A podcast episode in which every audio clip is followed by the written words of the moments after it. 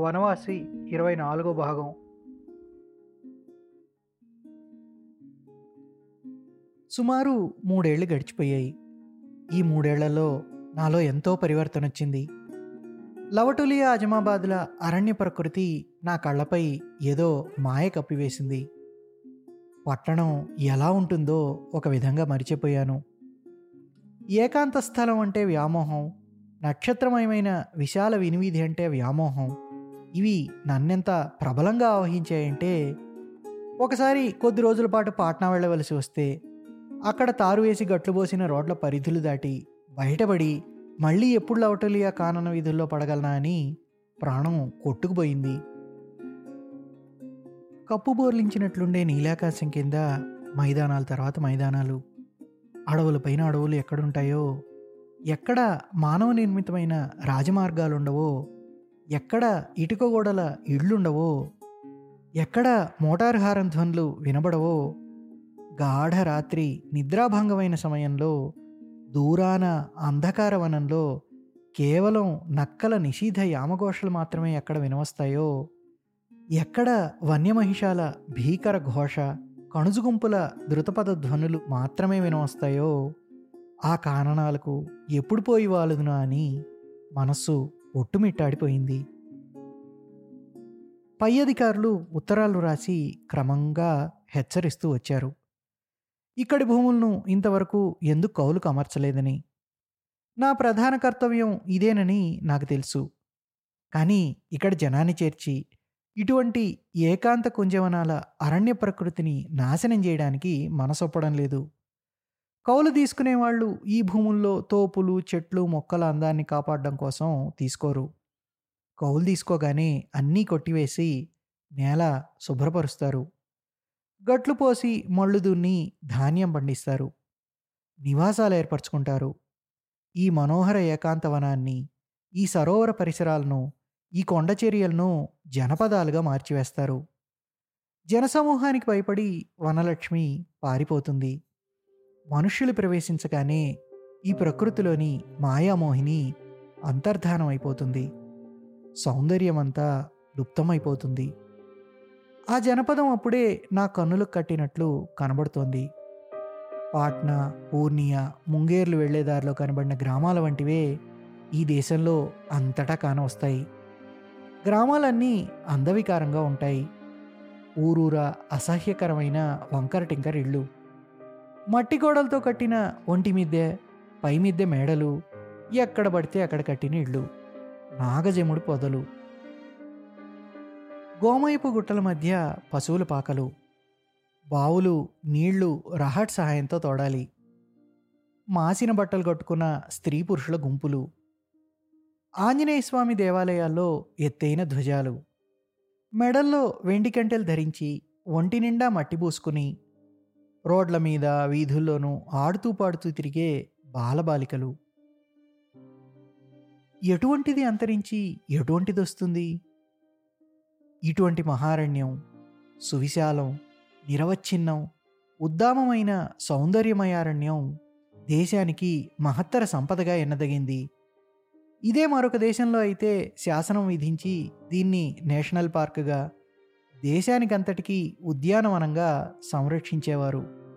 పట్టణవాసులు నిత్య కార్యావసర పరిశ్రమలో మధ్య మధ్య విశ్రాంతి కోసం ఇక్కడికి వచ్చి ప్రకృతి సాహచర్యంలో సేద తీర్చుకుని తిరిగి పట్టణాలకు వెళ్ళిపోయే సదుపాయం చేసుండేవారు.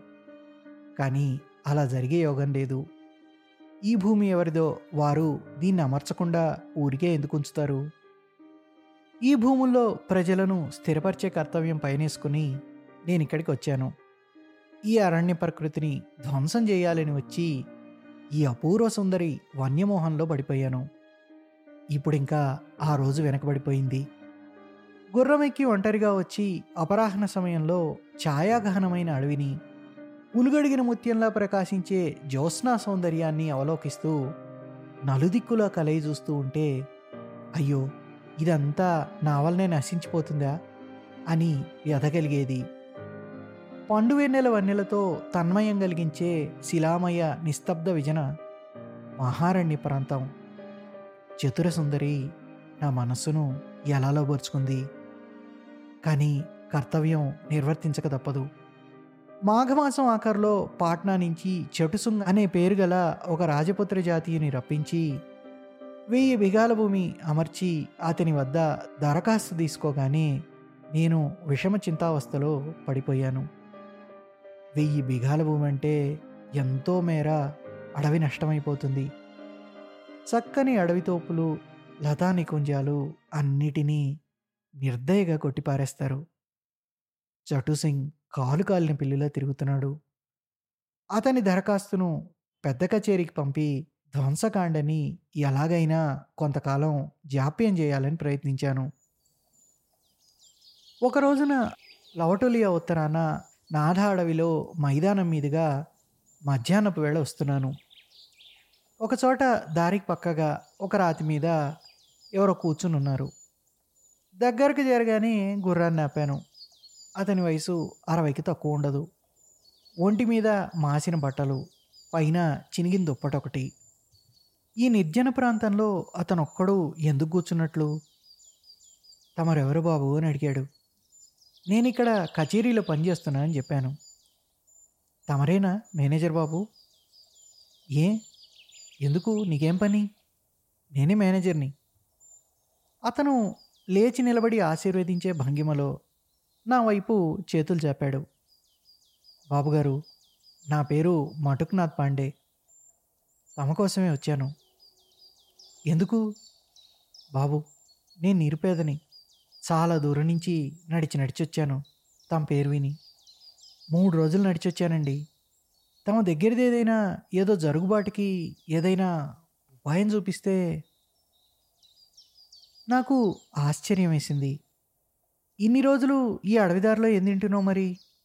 అని అడిగాను. మటుకున మాసిన పై దుప్పట్లో ఓ కొసను గట్టిన మూటలో మినప్పిండి చూపించాడు. ఇందులో సేరు పైగా పిండి తెచ్చుకున్నానండి. ఇంటి దగ్గర తీసుకుని బయలుదేరాను. ఇదే తింటున్నాను. దినబద్ధం కోసం తిరుగుతున్నాను బాబు గారు ఇవాళతో ఈ పిండి కూడా అయిపోవచ్చింది. ఈ పైన భగవంతుడే సమకూర్చగలడు. పిండి మూట కట్టుకుని నిర్జనమైన ఆజమాబాద్ నాథ అడవుల ప్రాంతానికి వచ్చి ఏమి దినభత్యం సంపాదించుకోవాలనే ఉద్దేశంతో వచ్చాడో నాకు బోధపడలేదు. పెద్ద పెద్ద పట్టణాలు బాగల్పూర్ పూర్ణియా పాట్నా ముంగేరు విడిచిపెట్టి ఈ అడవిలోకి ఎందుకు వచ్చారు పాండేజీ? ఇక్కడ ఏం దొరుకుతుందని? మనుషులు ఎక్కడున్నారు ఇక్కడ? మీకు ఇచ్చేవాళ్ళు ఎవరు మటుక్నాథ్ నిరాశపడి నా వంక చూస్తూ ఇక్కడ జరుగుబాటు ఉండదా బాబు? అయితే ఇంకెక్కడికని పోను. ఆ పెద్ద పెద్ద పట్టణాల్లో నాకెవరితోనూ పరిచయం లేదు. అక్కడ దారులు అవి తెలియవు. నాకు భయమేస్తోంది. అందువల్ల ఇక్కడికి వచ్చాను బోళా మనిషి అనిపించింది. పాపం అసహాయ స్థితిలో కష్టంలో ఉన్నాడు. వెంట పెట్టుకుని కచేరీకి తీసుకొచ్చాను. కొన్నాళ్ళు గడిచాయి. మటుకునాదికి ఎలాంటి పని చూపించలేకపోయాను. అతనికి ఏ పని చేత కాదు. కొద్దిగా సంస్కృతం చదువుకున్నాడు. బ్రాహ్మణ పండిత వృత్తి అయితే చేయగలడు. బడిలో శిష్యులకు పాఠాలు చెప్పగలడు. నా దగ్గర కూర్చుని అయినప్పుడు కానప్పుడు ఉద్భట శ్లోకాలు ఏకరూపెడుతూ నాకు వినోదం కలిగించాలని ప్రయత్నిస్తున్నాడు. ఒక రోజున నాతో అన్నాడు మన కచేరీ దగ్గరలో ఇంత నేలిచ్చి ఒక బడి తెరిపించండి బాబు గారు అని. చదివే వాళ్ళు ఎవరున్నారు పండిట్జీ? అడవి దున్నలు కణుజులు భట్టీయం రఘువంశం అర్థం చేసుకుంటాయా? అన్నాను. మటుకున బొత్తిగా అమాయకుడు ఏమీ ఆలోచించకుండానే బడి తెరిచే ప్రస్తావన చేశాడనుకున్నాను. తెలుసుకుని అతనే ఊరుకుంటాడనుకున్నాను. కానీ కొద్ది రోజులు ఊరుకున్నట్లే ఊరుకొని మళ్ళీ బడి సంగతి ఎత్తాడు. దయచేసి తెరిపించండి బాబు గారు ఓ బడి. ప్రయత్నించి చూస్తాను. ఏమవుతుందో. లేకపోతే నేను ఇంకెక్కడికని పోను బాబు. భలే చిక్కులో పడ్డాను. ఎక్కడో పిచ్చివాడు దొరికాడే. అతని ముఖం చూస్తే జాలి కలుగుతుంది లోకం తీరు ఎంత నిష్ఠరమైందో తెలియదు సరళ హృదయుడు బొత్తిగా ఏమీ తెలియనివాడు గట్టి నమ్మికతో వచ్చేశాడు. ఎవరి మీద నమ్మకంతో వచ్చాడో తెలీదు. నేను ఎంతో చెప్పి చూశాను. భూమి ఇస్తాను సేద్యం చేసుకో.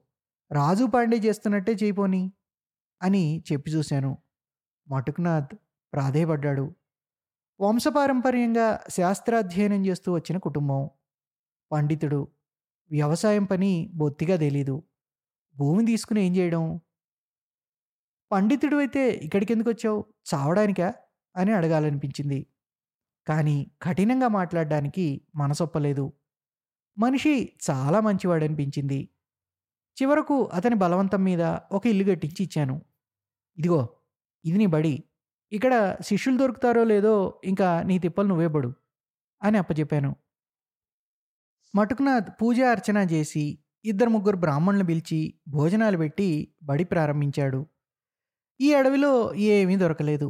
స్వయంగా తన చేత్తోనే జొన్నపిండితో దళసరిగా పూరీల మాదిరిగా వండిపెట్టాడు అడవి దోసకాయల కూర చేశాడు. పశువుల కొట్టం నుంచి గేదె పాలు తెచ్చి ముందే పెరుగు తోడు పెట్టి ఉంచాడు. ఆహ్వానం నాకు కూడా అందింది. బడి తెరిచిన తర్వాత మటుకునాథ్ కొన్ని రోజుల వరకు ఉత్సాహంగానే ఉన్నాడు. వృద్ధిలో ఇటువంటి మనుషులు కూడా ఉంటారు. పొద్దుట్నే స్నానం సంధ్య పూర్తి చేసుకుని బడిలో ఈతాకుల చాప మీద కూర్చొని ముగ్ధబోధం తెరిచిపెట్టుకుని వల్లించడం మొదలు పెడతాడు ఎదుటెవరో ఉన్నట్టు వాళ్ళ చేత చెప్పిస్తున్నట్టు బిగ్గరగా కూడా చదువుతాడు. నేను నా కచేరీ గదిలో కూర్చొని పని చేసుకుంటూ ఉంటే అది వినబడుతుంది. మనిషికి బొత్తిగా మతి లేదండి. చూడండి బాబు ఏం చేస్తున్నాడో అన్నాడు తహసీల్దార్ సజ్జన్ సింగ్. ఇలాగే మాసం రెండు మాసాలు గడిచింది. శూన్యమైన పాఠశాలలో కూర్చుని మటుకునాది ఉత్సాహం ఏమాత్రం తరిగిపోకుండా పాఠాలు చెప్పేస్తున్నాడు. పొద్దుట ఒకసారి మధ్యాహ్నం ఒకసారి పాఠాలు చెప్తాడు. ఇలా ఉండగా సరస్వతి పూజ వచ్చింది. ప్రతి ఏడు కచేరీలో వాగ్దేవికి పూజలు పురస్కారాలు లోటు లేకుండా జరుగుతాయి. ఈ అడవిలో ప్రతిమ ఎలా చేయడం? మటుకునాథ్ తన బడిలో వేరే పూజ ఏర్పాటు చేస్తున్నాడని తెలిసింది. స్వయంగా ప్రతిమ తయారు చేస్తాట అరవై ఏళ్ళ వృద్ధుడికి ఎంత ఉత్సాహం ఎంత ఓపిక? తన చేతులతో తానే ఒక చిన్న పూజా విగ్రహం తయారు చేశాడు. బడిలో విడిగా పూజ జరిగింది. వృద్ధుడు నవ్వు ముఖంతో చెప్పాడు. బాబుగారు ఇది మా వంశంలో ఉన్న పూజ. నా తండ్రి చాలా కాలం తన బడిలో పూజా విగ్రహం చేయించి పూజలు జరిపించేవాడు. నా చిన్నతనంలో చూశాను. నేటికి మళ్ళీ నా బడిలో కానీ బడేది. అయితే ఈ మాట అతనితో మాత్రం అనలేదు.